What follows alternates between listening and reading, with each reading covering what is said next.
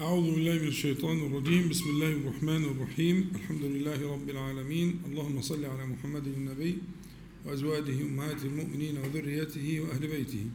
كما صليت على آل إبراهيم إنك حميد مجيد. أما بعد فهذا موعدنا مع ما بقي لنا من وظائف هذه الأيام المباركات العشر الأول من شهر ذي الحجة. التي قال فيها النبي عليه الصلاة والسلام ما من أيام العمل الصالح فيها أحب إلى الله من هذه الأيام. يعني أيام العشر. قالوا ولا الجهاد في سبيل الله. قال عليه الصلاة والسلام ولا الجهاد في سبيل الله إلا رجل خرج بنفسه وماله ثم لم يرجع من ذلك بشيء. وتكلمنا في المجلس السابق عن هذا المعنى. وأذكر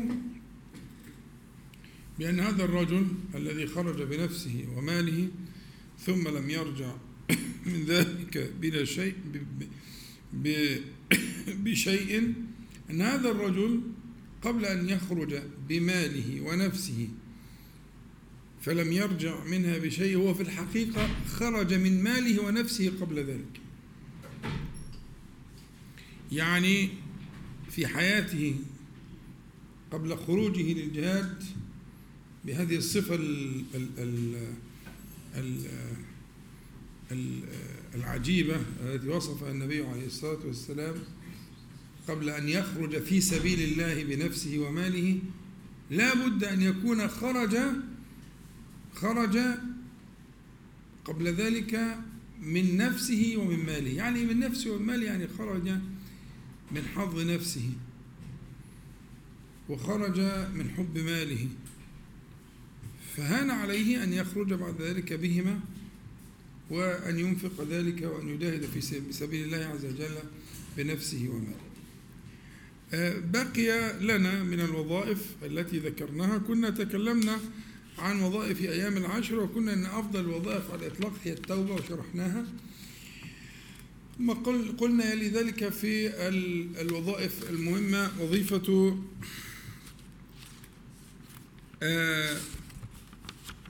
ذكر الله تبارك وتعالى وذكرنا حقيقة الذكر وقلنا إن الذكر في الحقيقة هو مزيل الغفلة ومانعه وعلى هذا المعنى يدور كل ما جاء في معنى الذكر في و و وسبيله و وطريقه وغايته يعني غاية الذكر أن ينتشي لك من الغفل. وأصله يكون في القلب. والجوارح كلها علامات وآيات ودلائل على حصول الذكر في القلب. فحركة اللسان آية ودليل وعلامة وغض البصر دليل وآية وعلامة. كل ذلك ذكر لله تعالى. فما غض من غض إلا لما ذكر. مش كده ولا إيه؟ وما كف من كف إلا لما ذكر ما الذي جعله يكف ويغض ويمسك ويمنع كل ذلك بالذكر. فهذا هو الذكر المقصود. العمل الصالح أوله التوبة يليه الذكر. العمل الثالث هو التشبه. التشبه بأهل الموقف التشبه بوفد الله تعالى الكرام. نتشبه بهم في أنه من كان له شيء يذبحه من أضحية أو نحوها فدخل العشر وأهل هلال ذي الحجة فلا يأخذن من شعره ولا من أظفاره شيئا حتى يضحي. فهذا تذكير بالوفد الكرام وفد المسلمين الذين ينوبون عن عن أهل الإسلام. يعني هؤلاء الوفد الكرام الذين هم الآن على أعتاب الحج فإن غدا إن شاء الله تعالى الجمعة ويوم التروية ويبدأ الحج. يعني الإحرام بالحج لمن تمتع يكون من الغد إن شاء الله. فهؤلاء هم وفد المسلمين. يعني إنهم ينوبون عن المسلمين. فيسألون ويستغفرون ويطلبون للإسلام والمسلمين والله يجيبهم ولا يخيب ظنهم. هم هم وفد وفد الإسلام والمسلمين. فهذا الوفد الكريم له هيئات. فأهل البلاد والذين لم يكتب لهم السير إلى الله تعالى في هذا المقام الجليل يتشبهون بهم. أول حاجة من كان له شيء يذبحه أو يضحي به فلا يأخذن من شعره ولا أذفره إذا دخل أو هل بدأ أيام العشر. وكذلك مما يشبهه أو يتشبه به ما سنفصله الليلة إن شاء الله عنا به وهو التعريف بالأمصار. يعني أن أن أن يكون في عشية عرفة من من من زوال الشمس من ساعة الظهر من زوال الشمس إلى غروبها ها؟ هذا الوقت هو وقت الوقوف بعرفة فكذلك يستحب على ما سيأتي من التفصيل إن شاء الله أن يفعل أهل البلاد ذلك في مساجدهم أن يحبسوا أنفسهم على ذكر الله تبارك وتعالى. آه هذه الساعات. الأمر الرابع الذي ذكرناه هو الصيام. وقلنا إنه ثبت وصح أن النبي صلى الله عليه وسلم صام العشر حديث هنيدة رضي الله عنه والصيام كما بيناه وبينا أنه عبادة متفردة فهي العبادة التركية الوحيدة في أركان الإسلام. عبادة تركية ولذلك قال الله تعالى إلا الصوم فإنه لي. هذه الأمور التي ذكرناها يعني آه، نوفي بقى إن شاء الله ما وعدنا بإذن الله من الكلام عن وظائف عرفة لغير الحج. عن وظائف عرفة لغير الحج. عرفة كما آه، في صحة من حديث النبي صلى الله عليه وسلم في مخرجه الإمام أحمد في المسند بسند صحيح عن ابن عباس رضي الله عنهما أن النبي صلى الله عليه وسلم أردف غلاما. أو شابا آه، خلفه في آه، طريق عرفة في يوم عرفة فجعل الفتى يلاحظ النساء وينظر إليهن. فقال له النبي صلى الله عليه وسلم ابن أخي إن هذا يوم من ملك فيه سمعه وبصره ولسانه غفر له. نبهت قبل ذلك إلى طريقة النبي صلى الله عليه وسلم في الموعظة والنصيحة وهي من أعجب ما يكون حقيقة يعني. يعني أنا أظن أي واحد آه، أي واحد غير النبي صلى الله عليه وسلم كان ممكن يعني ينفعل يقول كلاما فيه شدة. في عرفة. وده عمال يبص هنا وهنا وهنا ويشوف النساء والبتاع.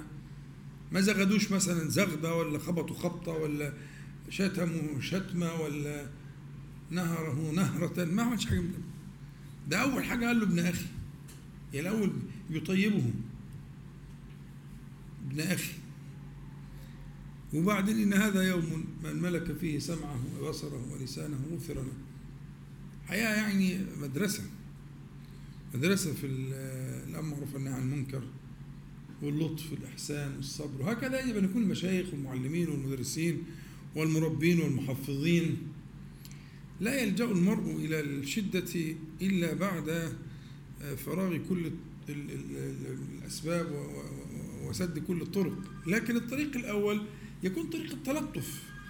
طريق التلطف يعني الطريق اللي هو آه، فيه الإحسان وفي تطيب خاطر المدعو. زي ما أنت شايف كده. يعني المقام مقام عالي جدا. والنبي صلى الله عليه وسلم حج حجة واحدة. وكونه يردف رديفا معه برضه من تواضعه عليه الصلاة والسلام.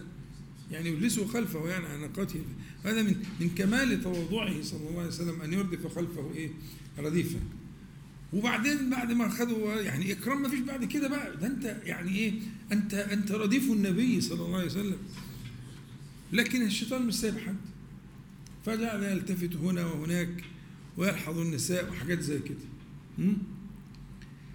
فطريقة النبي عليه الصلاة والسلام هي المدرسة آه، في في الأمر بالمعروف والنهي عن المنكر والدعوة إلى الله تعالى مدرسة التلطف والإحسان صلى الله عليه وسلم. نرجع بقى لكلام النبي عليه الصلاة والسلام. إن هذا يوم من ملك فيه سمعه وبصره ولسانه. والسؤال اولا إحنا كنا ذكرنا أن العشر العشر كانت من من من أهم وظائفها الإعداد ليوم عرفة. فالذي وفق في مراقبة جوارحه في تلك الأيام الأول من الحجة لعله أن يكافأ بأن يملكه الله عز وجل سمعه وبصره ولسانه. لأن هو السؤال إن هذا يوم من ملك فيه سمعه كأن الأصل أن المرء لا يملكها. يعني كأنه إيه؟ هيكون الحال حال استثنائي. سيكون الحال في في عرفة حالا استثنائيا. اللي هو إيه؟ يملك سمعه وبصره ولسانه. وكأن ال ال ال الأصل في عموم الناس أن تتفلت هذه الجوارح. فلا تقع في ملكك. وفي الحقيقة الذي يملكها على الحقيقة والله تعالى. ولن يملك الله عز وجل عبدا تلك الجوارح إلا إذا رضي عنه. فجعله ملكا له وجعله جعلها ملكا له في قبضته. فمعنى التنبه إلى أنها أنك تتوسل إلى الله تعالى ليدخل سمعك وبصرك ولسانك في ملكك وأن يدخلها في ملكك فتصير ملكا لك ولو لساعات. وهي ساعات قليلة والمقصود أن هذا يوم من ملك اليوم هو مقصود فيه من من الزوال وقت صلاة الظهر إلى الغروب. ساعات قليلة يعني. فمن ملك أو من ملكه الله عز وجل تلك الجوارح في هذه الساعات ففي الحقيقة إنه موفق مسدد. ولذلك هنأتي إن شاء الله في تفصيل التعريف بالأمثال فعل ذلك ابن عباس وأمر به وفعله من بعده من الصحابة والتابعين وتابعيهم واستحسن الإمام أحمد في فيما رواه الأثرم بسند صحيح عنه. استحسن ذلك أحمد وقال فعله الكبار الحسن وبكر وثابت ومحمد بن واسع إلى آخره. الإمام أحمد يعني ذكر من السلف والكبار من كانوا يفعلون ذلك من طبقة التابعين وهو من طبقة تابع التابعين. أحمد فكذلك يبقى إذن في التابعين أئمة وفي تابع التابعين أئمة وفي الصحابة ابن عباس ومن وافقه إلى آخره. فالغرض أن يحبس المرء نفسه في المسجد من من من العشي من من زوال الشمس إلى غروبها حتى يصل إلى هذا الغرض أن يملك سمعه وبصره ولسانه. فلا يتحرك لسانه إلا بما يرضي الله تعالى وكذلك سمعه وبصره.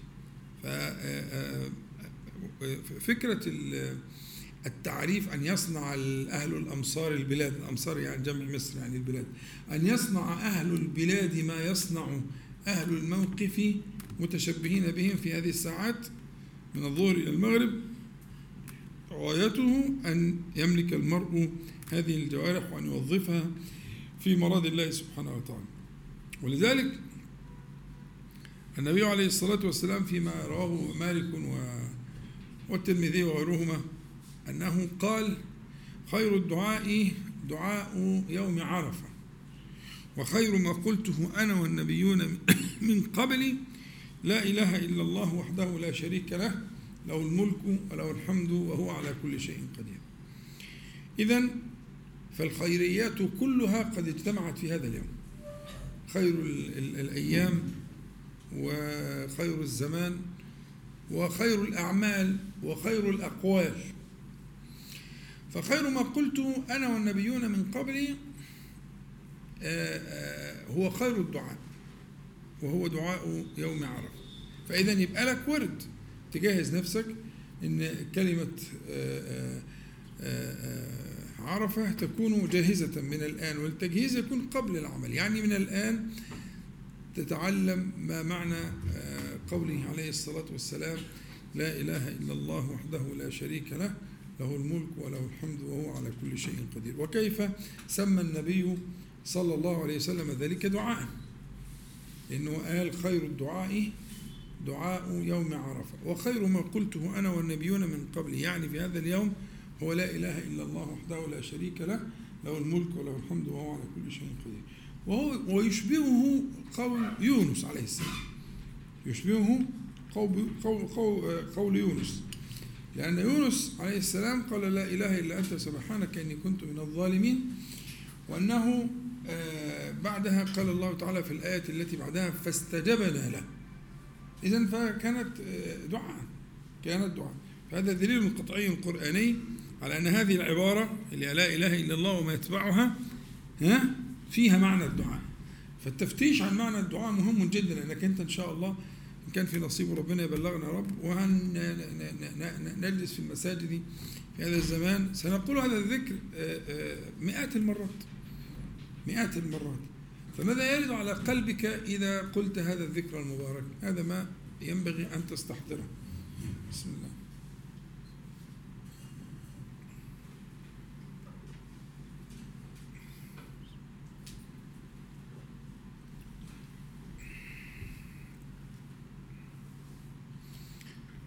كما قلنا لا إله إلا الله الإله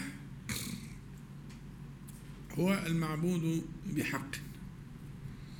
والعبودية هي ذل وانقياد يعني من له ذلك على وجه الحقيقة الذل والانقياد. هذان الركنان إذا اجتمعا آه، آه، فتلك عبودية. قد عبد غير الله ولذلك لابد من تقدير بحق. يعني لا إله بحق لم يعبد بحق إلا الله. وهذا الأسلوب اللي هو أسلوب القصر بأداة الاستثناء ومن قبلها. النفي هو أعلى درجات القصر في كلام العرب. ما فيش أعلى من كده. ما فيش أعلى من كده. قصر العبودية على الله تبارك وتعالى. لا يعبد بحق إلا هو.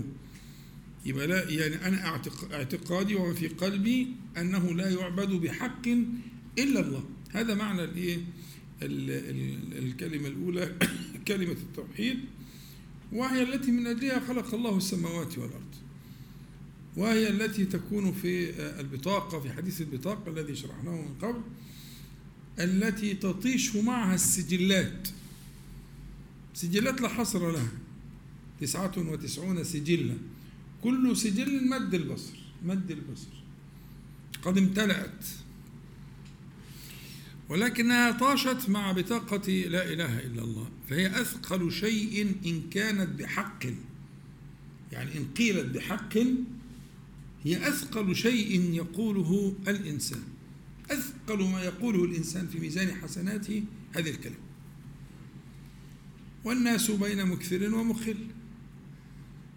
طيب اليوم يوم عرفة هو يوم هذه الكلمة. يبقى تعد نفسك إعدادا لأن تقول هذه الكلمة بقدر ما تستطيع وأن تستحضر أنه لا يصرف أو لا تصرف العبودية إلا لله تبارك وتعالى من ذل وانقياد له جل جلاله. هذا معنى لا إله إلا الله. هذا قصر وحده هذه جملة ولا شريك له جملة أخرى. فثلاث جمل يعني لا معبود بحق إلا الله سبحانه وتعالى. ثم قد توحد القصد في ذلك إليه سبحانه وتعالى ولا يشاركه غيره. الجملتين في مقالهم واحد. تأكيد لمفهوم الجملة الأولى فهو تأكيد بعد تأكيد بعد قصر لمعنى واحد. هو آه، آه، إفراد الله عز وجل بكل ألوان العبودية. وإحنا قلنا إن الألوهية لو تذكرون هي فعلك أنت والربوبية هي فعله هو جل جلاله. فلأنه لما تفرد في الربوبية يعني في الخلق والإيجاد والإنعام والرزق والعافية والدواء إلى آخره لما تفرد في ذلك استحق أن يفرد في الألوهية. وحده لا شريك له فأنت لا ترى غيره ربا ويترتب على ذلك ألا تعبد سواه إلها. مفهوم؟ يبقى أنت لأنك لا ترى غيره ربا في الإيجاد من العدم والرزق والإحياء والإماتة والشفاء وإلى آخره أنت لا ترى غيره ربا فبالتالي لا تعبده لا تؤله سواه. فإذا قلت لا إله إلا الله يعني لا معبود معبود ده اسم مفعول. مش كده؟ لا معبود بحق ده اسم مفعول. من الفاعل؟ أنت. تقول أنا أنا. لا أعبد أحدا سواه أنت تحدث عن نفسك. فتقول أنا لا أعبد أحدا سواك. الجملة دي وإن كان فيها معنى الخبر أو وإن كانت خبرية لكن لا لا لا, لا تخلو عن معنى الإنشاء. الكلام اللي بيتقال ده كلام دقيق جدا. فتصلوا على النبي عليه الصلاة والسلام كده عشان تستوعبوه أنت لما تقول لا إله إلا الله أنت بتخبرنا. يعني لا يعبد ها بحق إلا الله. دي معناها كده. فأنت بتخبرنا. لكن هو في الحقيقة أن هذا الخبر ها متضمن معنى الإنشاء معنى الطلب. إن شاء الله عندنا محور اللي بعد اللي جاي ده. إحنا في المحور دلوقتي في الحذف والتقدير بعد الحذف والتقدير في الصفة المحلى هندرس محور في منتهى الأهمية اسمه بين الخبر والإنشاء في القرآن الكريم في منتهى الأهمية وبديع بديع ومن دخله كان آمنا الجملة دي خبر ولا إنشاء؟ ها؟ خبر صح؟ يعني إنه الله تعالى يخبر أن كل من دخل الحرم كان آمنا. لكن الواقع مش كده. يعني حصل إن الحجر الأسود مثلا سرق واعتدى القرامطة وقعد بره الحرم أكثر من عشرين سنة مثلا. وجهيمان في أيامنا في الثمانينات عمل مش أول القرن الربعمية عمل إيه ودخل وسلاحه قفل الحرم. ألا. فهو وإن كانت العبارة ومن دخله كان آمنا. هي جملة خبرية لكن هي في الحقيقة فيها معنى الإيه؟ الإنشاء. يعني افعلوا ذلك كونوا حريصين على ذلك. أمنوا الحرم أيها المؤمنون. مفهوم؟ فالجملة جاية صيغة خبرية. لكن يراد منها ها؟ الإنشاء. افعلوا ذلك. والوالدات يرضعن أولادهن. حلو أوي. الجملة دي خبرية ولا إنشائية؟ خبرية. لكن هي في الحقيقة ليست خبرية لأن في ناس هترضع أقل من الحولين وفي ناس مش هترضع أصلا خالص لأن الكلام جاي في سياق الطلاق. فهي لما طلقت بتنتقم منه ها؟ في العائل الصغير ده. خد بقى ارميه تروح رمياه الإنسان ممكن يخالف فطرته من الإيه؟ المعاني السيئة بقى. ها؟ الشيطان لما بيركب. فهي عايزة تنتهي منه فتقول لهم إيه؟ لا ترضعه أصلا أو ترضعه قليلا ثم تتركه. يبقى اذا العبارة الآية الكريمة والوالدات يرضعن أولادهن حولين كاملين ليست على معنى الإيه؟ الخبر. أمال هي معنى إيه؟ إنشاء. يعني ارضعنا فليرضعنا طب إيه الفايدة إن يجي معنى إنشائي في سياق خبري؟ في جملة خبرية في معاني جميلة جدا في كل موضع. فالمعنى مثلا في اللي إحنا معانا اللي هو حولين كمان إن هذه هي الفطرة. فمن فعلت غير ذلك قد خالفت الفطرة وانتكست فطرتها. يبقى أنت مش خالفت الشرع وبس. الشرع بيقول لك افعلي لأن ده معنى مع الإنشاء ده أمر من الله تعالى. وأنت مش خالفت الشرع بس ده أنت خالفت الشرع وخالفت الفطرة الإنسانية اللي موجودة في الحيوان. يعني القطط ما بتعملش كده. ده معناها كده. والوالدات يرضعن يعني هذا هذا هو حال الوالدات الصالحات. فلا تخرجي عن كونك منهن. يبقى اذا لما يجي تيجي الجملة في سياق خبري ويراد بها الإنشاء ها فيها من ضمن الإنشاء الطلب. ما الطلب إنشاء. ما أقول لك اسقيني ما تقوليش أنت كذاب. إذا كان الكلام صريح ما فيش فيه آه، بلاغة. ها؟ فالطلب من من الإنشاء المهم فممكن أنا أصيغ جملة خبرية وأريد منها الإيه؟ الإنشاء. زي الايه الحال بتاع ذكر عرفة وزي الحال بتاع يونس عليه السلام اللي هو موجود في سورة الأنبياء. لا إله إلا أنت سبحانك إني كنت من الظالمين. هو هو قطعا كان بيدعو الله تعالى. ودليل اللي خلاني يقول قطعا إيه؟ ها؟ قول الله تعالى فاستجبنا له. قال جت من إيه ما هو استجبنا دي لابد يكون في سؤال. هم؟ فين السؤال؟ السؤال موجود في تلك الصيغة الخبرية. هنا بقى لا إله إلا الله. هذا تقرير للكلمة الحق التي من أجلها خلق الله السماوات والأرض وهي متضمنة معنى. ها؟ أنت بقى اللي عايزك يوم إن شاء الله يوم السبت تجاهد نفسك كده أن تضمنها معنى ها الدعاء. يعني اللهم اجعلني كذلك. ظاهرا وباطنا. لا أعبد أحدا سواك. أنت عارف نفسك. فأنت تقف بباب الله تعالى وتقولها مئات المرات في يوم عرفة إن شاء الله في في في مسجدك. تقولها مئات المرات تسأل الله عز وجل أن يبلغك ذلك. يبلغني ماذا؟ ألا أعبد أحدا سواه. ادي واحد.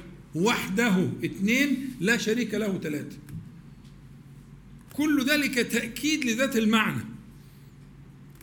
يبقى لا إله إلا الله بالقصر اللي هو أعلى الدرجات الاستثناء وقبل النفي. ثم وحده موحدا له في ذلك لا شريك له نافيا له الشريك. فوحده فيها معنى لا شريك له ولا شريك له فيها معنى وحده. لكن انضمام الجمل الثلاثة إلى بعضها هيجدد معنى الطلب عندك. إحنا اتفقنا إن هي أنت إيه س س ستقصد بها طلبا من الله تعالى. طيب يعني إيه لا, لا, لا, لا, لا أعبد سواه أنا سهلت لك المسألة قبل ذلك وقلت لك هم حاجتين. في رغبة ورهبة. وما فيش حاجة بتحرك الكون كله غير الرغبة والرهبة. الرغبة والرهبة. ها؟ ففي الرغبة ها لا ترغبوا أحدا سواه ولا شيئا سواه. وفي الرهبة لا ترهبوا من أحد غيره سبحانه وتعالى. يبقى أنت لما تقول اللهم اجعلني لا أعبد أحدا سواك يعني لا أرغب إلاك ولا أرهب إلا منك رغبة ورهبة خوفا وطمعا. هما قسمين لا ثالث لهما. حركة الكون وحركة الإنسان في الكون كله تحكمها قوتان.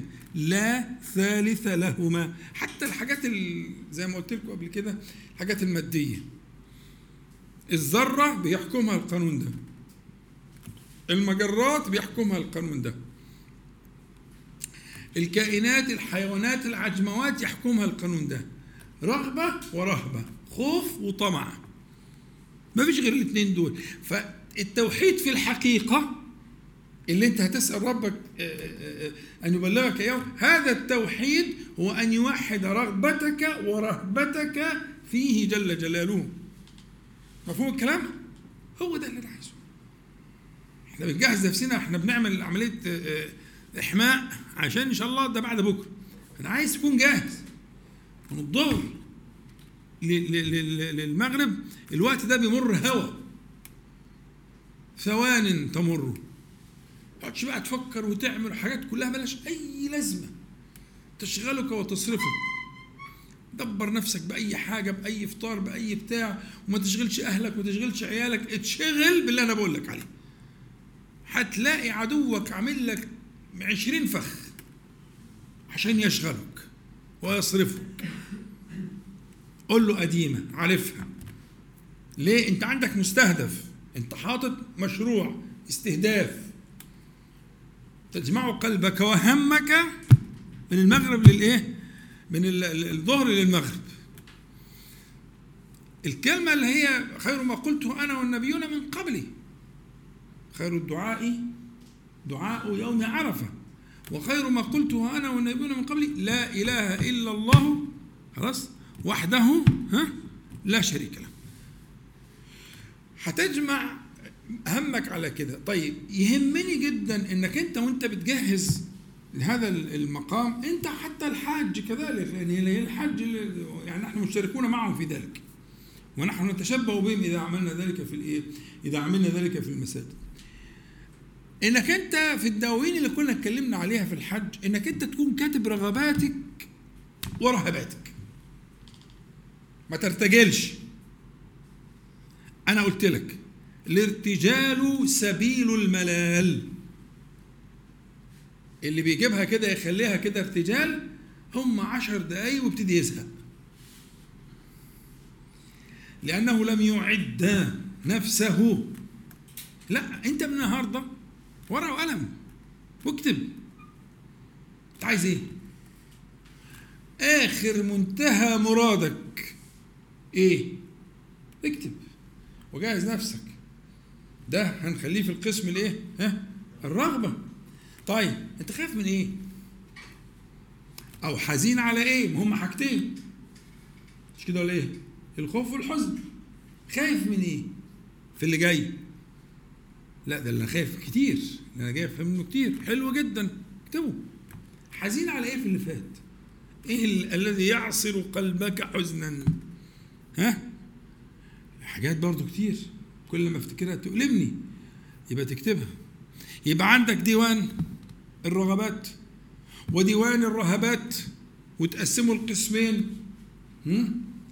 لخوف وحزن. اشتغل. على ما يجي ظهر يوم السبت إن شاء الله تكون أنت إيه؟ هتلاقي الوقت مش هيكفي. صدقني مش هيكفي. والله ما هيكفي. لو شهدت بقلبك أنت في حاجات هتعلق معاك انت نفسك عمال تكرر فيها لأنها حاضره بقى حضرت. في الرغبة هتلاقي في حاجات قلبك يعلق فيها مش عايز يسيبها. وفي الرهبة كذلك ستجد أشياء تعلقت بها ومش عايز تسيبها. اسمعوا كلامي. ضيعش الساعات النفيسة دي. انت تحمد ربنا ان ربنا ان شاء الله يبلغنا جميعا يا رب. ان ربنا يبلغك الساعات دي. في غيرك اتحرم منها.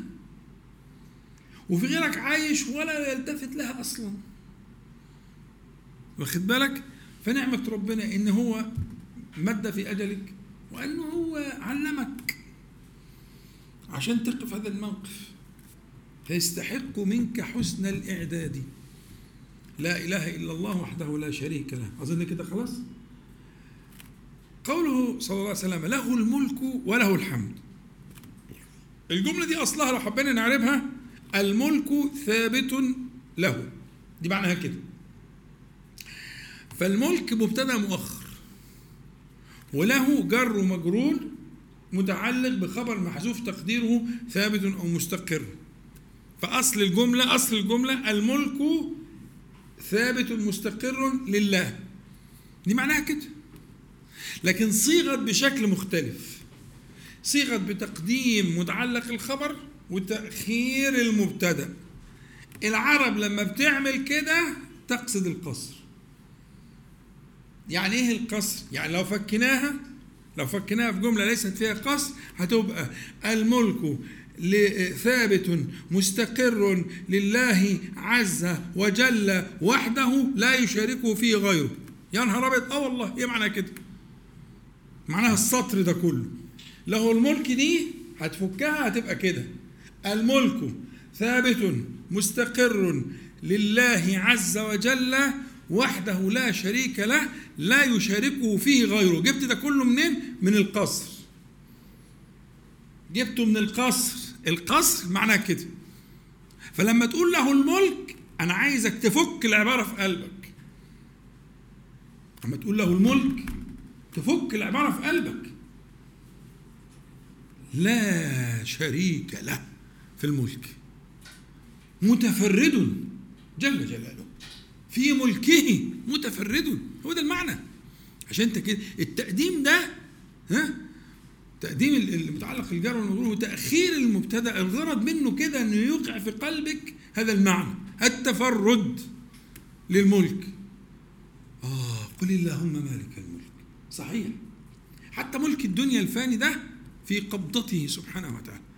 تؤتي الملك من تشاء من بر وفاجر وكافر. وتنزع الملك ممن تشاء من بر وفاجر وكافر. الله. بيدك الخير أختها. يعني الخير ثابت مجموع مستقر في يدك ليس لأحد فيه نصيب. هو كلها في القاعدة دي موجودة في القرآن والسنة وكلام العرب. لا تتخلف معنى بديع. يبقى أنا لما هقول لا إله إلا الله وحده لا شريك له ثلاث جمل هقول له الملك هستحضر الملك. وأنت عندك شجون في هذا الموضوع. مش كده؟ ما هو الملك ده دوائر. ففي كل دائرة من دوائر الملك عندك شجون عندك أسى. عندك ما تشتكي آه، إلى الله تعالى فيه. فيدور قلبك مع هذه العبارة. أنك تؤكد أن الملك ملكه وأن كل الممالك اللي هي دي ممالك زائلة لأن الملك الحق هو الذي لا يزول عن صاحبه ولا يزول صاحبه عنه. ده شرط الملك. ملك الحق معنى كده. الملك الحقيقي بلاش عشان ما الملك الحقيقي واحد ما عنده سيارة السيارة دي عارية. يعني عارية. آه. ليست ملكا حقيقيا. ليه يابا؟ والله ده أنا دافع وبتاع وأدي الرخصة وأدي البتاع. كل دي عواري يا ابني. طب ليه يا عم تكسر بخاطري كده؟ الموضوع بسيط. الملك الحقيقي له شرطان ألا يزول عنك وألا تزول عنه. وده مؤكد مش متحقق في سيارة سيادتك. ده هي ممكن كمان ساعتين تبقاش بتاعتك. صح. يبتدوا يقسموها بقى ده هياخد إيه وده هياخد إيه وده مش عارف إيه. يا البتاع اللي أنا تعبت عشانها دي آه والله. ويختلفوا كمان ويضربوا بعض ويتخانقوا. حكاية تبقى حوسة. دي الحقيقة هو ده الملك. فكلها عواري. ولذلك سيقول الله عز وجل لمن الملك اليوم؟ الملك الحقيقة بقى. الألف واللام هنا يعني على حقيقته. الذي لا يزول عن صاحبه ولا يزول صاحبه عنه. لمن؟ فأجاب سبحانه وتعالى لله الواحد القهار. إذا فلما هتيجي تقول لي له الملك افتكر بقى إيه هذا هذا التركيب وما فيه علشان إيه تعيش المعنى ده. ويطوف قلبك في حضرة ملك الملك سبحانه وتعالى. ولا يغيب في ممالك فانية زائلة ضعيفة حقيرة. احذر.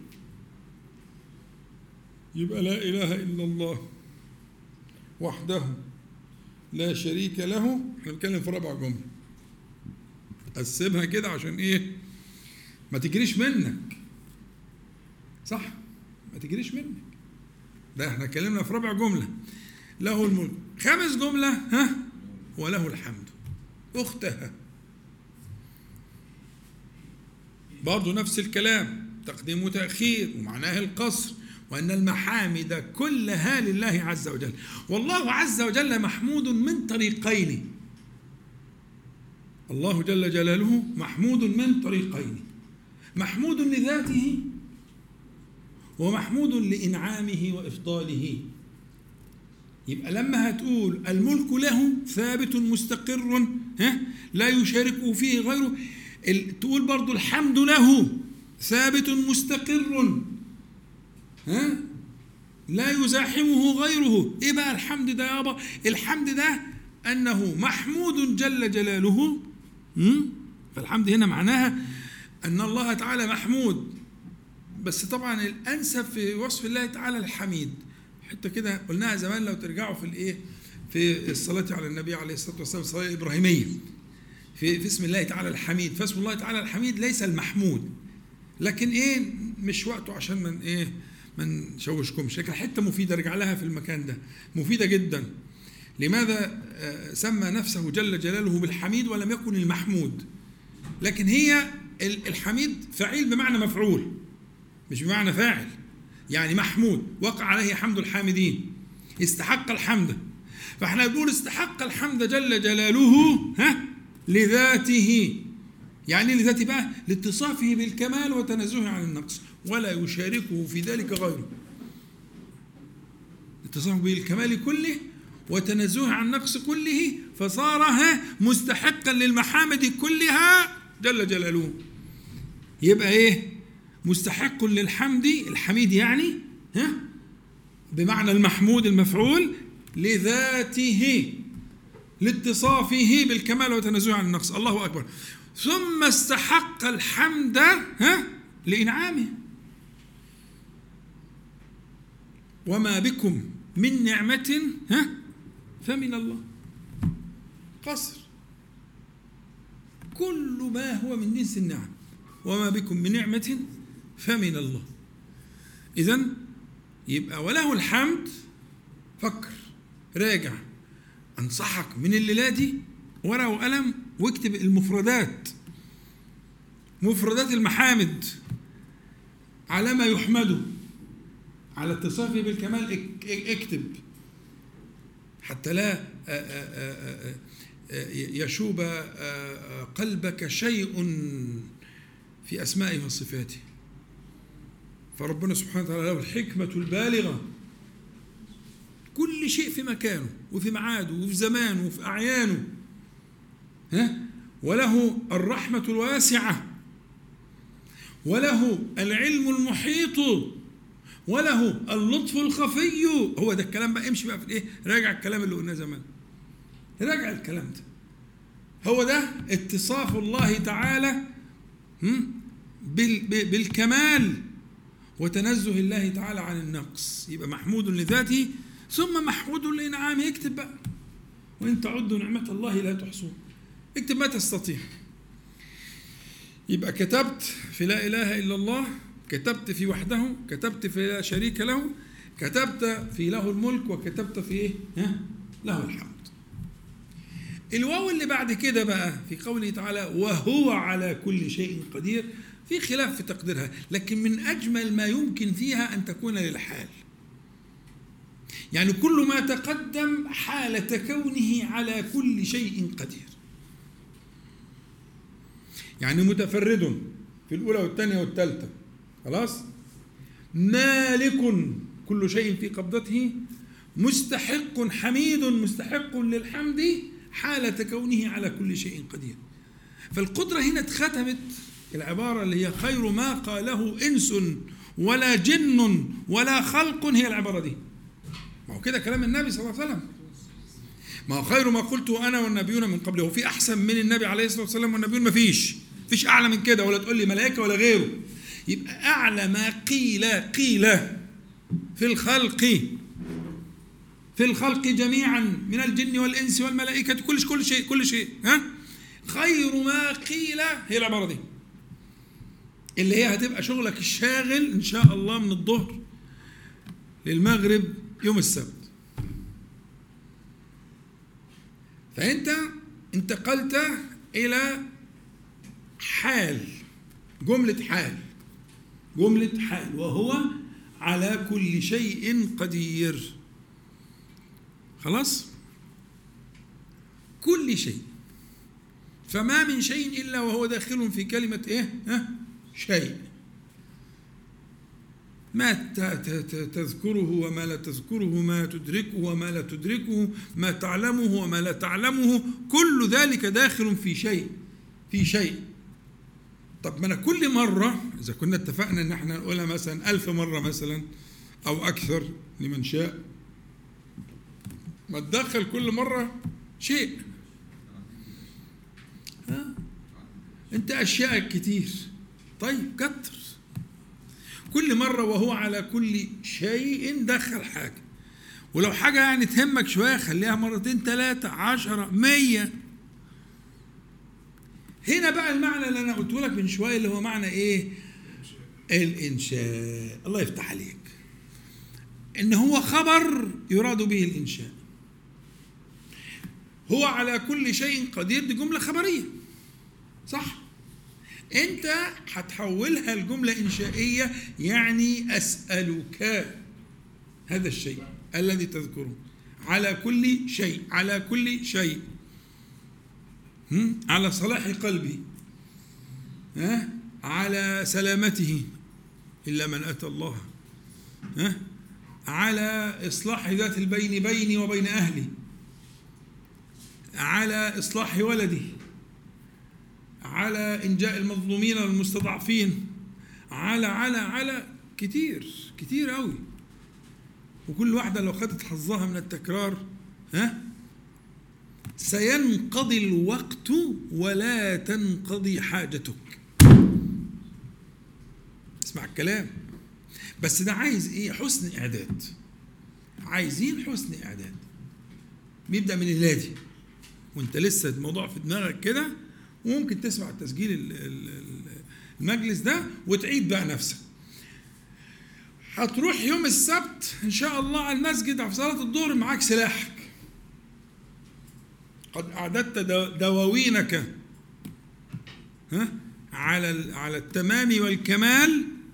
وإخواننا طبعا اللي إيه وفدنا المكرم الذي سبق إلى آه، عرفة يكونوا كذلك. إن شاء الله. يكونوا برضه اهتموا بالدواوين التي شرحناها مرارا وموجودة لمن أراد أن يرجع عليها في تسجيل الوفاده إلى الله. فيبقى ان أن تعد نفسك لأنه يوم لا نظير له. وأنت لا تدري أتبلغ من قابل أم لا؟ الله أعلم. فليكن هذا اليوم على ما أراد لك نبيك صلى الله عليه وسلم أن يملكك الله أو المعنى أن يملكك الله عز وجل سمعك وبصرك ولسانك ولا يقدر على ذلك إلا الله. إن هذا يوم من ملك فيه سمعه وبصره ولسانه غفر له. وإحنا هنتكلم في يوم اليوم بيبتدي من الفجر للمغرب وإحنا عايزين ال ال ال على وجه التحديد من الظهر للمغرب. هو ده الوقت. فإياكم وخطط الشيطان. ده عايزين نعمل فطار عرفة ده عايزين مش عارف نعمل إيه بتاع إيه ومطبخ إيه وقاعدة مشغولة في المطبخ كلام كله عبط في هبل في ضياع في جهل في كلها أشياء سيئة. ها؟ أشياء سيئة. لا دي مشروع. مشروع أنت بتعد له من دلوقتي. من الآن تعد نفسك وتعد أهلك وتعد ولدك وتعد إخوانك وأحبابك. ده يوم حل العقد كلها. يوم حل كل عقدك. فلا يصرفنك الشيطان بصارف ايا كان هذا الصرف. طيب. إحنا كده خمسون دقيقة. طيب. إحنا طبعا أنا أؤكد على مسألة التعريف بالأمصار انها مسألة فقهية وأنا ما بهتمش قوي بالتفصيل الفقهية لكن هو كما قلت لك هذا اختيار ابن عباس وأثنى عليه أحمد آه، بن حنبل آه، آه، رحمه الله وقال فعله كثير وذكر يعني جماعة من السلف إلى آخره. هذا أمر لا يحتاج ما, ما, ما تخشوش في مناقشات ومجادلات ومش عارف إيه وبدعة وسن يعني لقيت السكة ماشية في كده اسحب. ما تخشش في مناقشات اسمع كلام. خلاص إذا واحد ربنا لم يشرح صدره لذلك خلاص الله يسهله لكن لما أقول لك ابن عباس وأقول لك أحمد بن حنبل وأقول لك آه، آه، مين آه، الحسن وبكر وثابت محمد بن واسع أقول لك دول كلهم أنت تطول في الكلام الله يسهل لك بقى. ما تشغلوش نفسكم عشان إيه؟ تشويش على القلب. سيء جدا في في الاوقات في الأوقات دي. سيء جدا. إيه اللي هينشرح صدره حاجة زي كده؟ يلا. انزوي كده في الزاوية بتاعتك اللي بتصلي فيها ولا كده واختفي عن الخلق واقعد من المغرب من الظهر للمغرب آه، في في تلك إيه؟ الوظائف الجليله.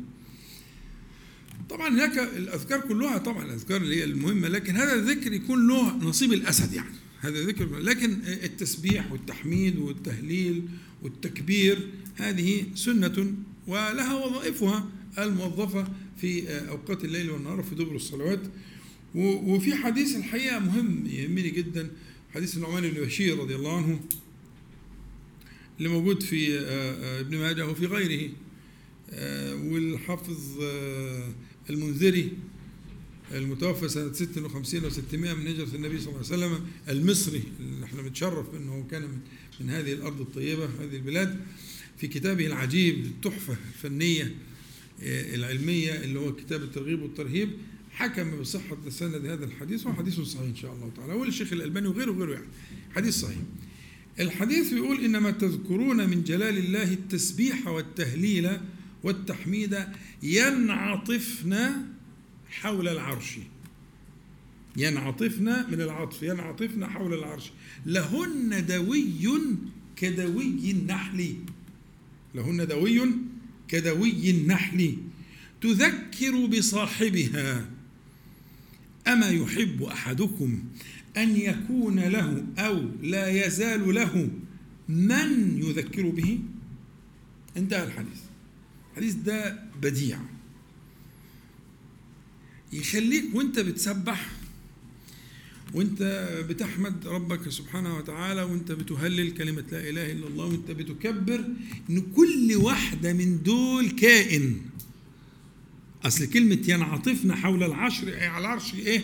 يعني إيه أجسام لها لها جرم يعني يعني تدور تطوف بعرش الرحمن سبحانه وتعالى ينعطفن يقول عليه الصلاة والسلام لهن دوي كإيه دوي النحل يعني صوت يعني جرم وصوت دي التسبيحة دي التحميدة دي التكبيرة دي التهليلة بتاعت مين؟ بتاعت فلان ابن فلان ابن فلان. بالبصمة الجينية بتاعته. مفيش اتنين يختلطوا على بعض. يعني كل واحد له تسبيحه وتحميده وتهليله وتكبيره الخاص به. ينعطف حول العرش. له دوي له صوت له دوي. طب الصوت ده بيقول إيه؟ ها؟ يذكر بصاحبه. يعني صوته بيقول إيه؟ بيقول حضرتك فلان. أنا تسبيح فلان. أنا تحميد فلان. أنا تهليل فلان. في الملأ الأعلى. الملأ الأعلى ده اللي هو اجتماع مجتمع الملائكة الكرام خواص الملائكة صفوة الملائكة. هو ده الملأ الأعلى. حديث الملأ الأعلى موجودة في القرآن الملأ الأعلى. فالملأ الأعلى هم صفوة الملائكة. وخواص الملائكة. فيذكر به لقوله صلى الله عليه وسلم أما يحب أحدكم أن يكون له أو لا يزال له من يذكر به؟ يذكر به من معنى ده إن هو يثني عليه يرضى عليه يذكر به باسمه ها؟ فيذكر صاحب هذه الأذكار في الملأ الأعلى. من الحاجات العجيبة اللي أنا توقعت إنها ممكن تكون خطأ في, في الرواية وتأكدت منها حاجتين. الأولانية إن التسبيح منصوبة فهي بدل. أنا كنت صورت إن أنا أقصد من إنما تذكرون من جلال الله من التسبيح والتهلاء كل الروايات لقيتها منصوبة ورجعت للأصل. يبقى إن من جلال الله إنما تذكرون من جلال الله التسبيح والتهليل والتحميد منصوبة لأنها بدل من ما. إنما تذكرون تذكرون ما. فهي مفعول. فإن هذا هو هو الذي بدل يعني هو هو الشيء الذي كائن يخلقه الله سبحانه وتعالى ينعطف حول العرش له دوي كدوي النحل يذكر بك في الملأ الأعلى. العجب الثاني بقى اللي أدق إن كلمة إيه في قوله عليه الصلاة والسلام أما يحب أحدكم أن يكون له أو في رواية لا يزال له من يذكر به أنا توقع إنها كاتبة إيه؟ ها؟ ما ما يذكر به يعني لو بحفظ كنت أحفظها كده قال يحب أحدكم أن يكون له ما يذكر به لا ده إيه طلعت إيه؟ من. وما الأصل فيها أن تكون للعاقل. وما الأصل فيها أن تكون لغير العاقل. فوصف النبي صلى الله عليه وسلم التحميد والتسبيح والتهليل والتكبير بصفة العاقل لأنه وصفها بأفعال العاقل. اللي هو إيه؟ يذكر. يذكر يذكر به في الملأ الأعلى يذكر بصاحبه. فبرضه مما يعينك ها إن شاء الله تعالى على مداومة الذكر في هذه الساعات الكريمة الفاضلة أن تذكر هذا المعنى. ما من تسبيحة ولا تحميدة ولا تهليلة ولا تكبيرة إلا ستكون كائنا كائنا يحوم حول العرش في الملأ الأعلى يذكر بك بصاحب هذه الكلمات. ويبقى ذلك أبد الدهر. يموت الإنسان وتبقى الكلمات تذكر بصاحبها. ده مات خلاص آه مات بس إيه؟ له رصيد هناك. له أحباب خلقها الله تعالى له حول العرش تحوم تذكر به. يبقى آآ آآ الذي لا ينتبه لذلك ولا يحرص عليه يكون ظالما لنفسه ولا حول ولا قوة إلا بالله. فلنستكثر نستكثر من هذه الأذكار على نية هذا المعنى إلى آخر بقى المعاني التي ذكرنا من قبل في معنى فضائل الذكر وبركاته. لكن هذا المعنى لا يغيب عنك بالإضافة للمعنى اللي إحنا قلناه في كلمة التوحيد. اذكر أن هذه التسبيحات والتحميدات والتهليلات والتكبيرات إنها كائنات يخلقها الله عز وجل. تنعطف تدور حول العرش. لها صوت لها دوي كدوي النحل. أهو تشبيه أهو كدوي النحل. تذكر بك بك أنت. فأكرم بذلك من عمل يشرح الله تعالى صدرك له. طيب نكتفي على هذا المقدار وناخد راحة إن شاء الله قصيرة حتى لا نطيل عليكم. وإن شاء الله بعد الراحة نستكمل تنبيه مهم أنا مش هطول إن شاء الله بعد. تنبيه مهم بمساله صيام السبت والشبهة اللي موجودة ولأن فيها حديث صحيح. فيها حديث في السنن صحيح. هنشرحه إن شاء الله ونشوف الشبهة دي ونجاوب عليها. لكن ما ينبغي أن تعمل لا, لا يشغلنك شاغل. عن هذه الأعمال التي قلناها. نسأل الله العلي القدير أن ينفعنا جميعا بما قلنا وما سمعنا وأن يجعله حجة لنا لا علينا رب العالمين وأن يعيذنا وإياكم وسائر إخواننا من المسلمين والمسلمات من شرور أنفسنا ومن سيئات أعمالنا. اللهم صل على محمد النبي وأزواجه أمهات المؤمنين وذريته وأهل بيته كما صليت على آل إبراهيم إنك حميد مجيد. والحمد لله رب العالمين. تفضل.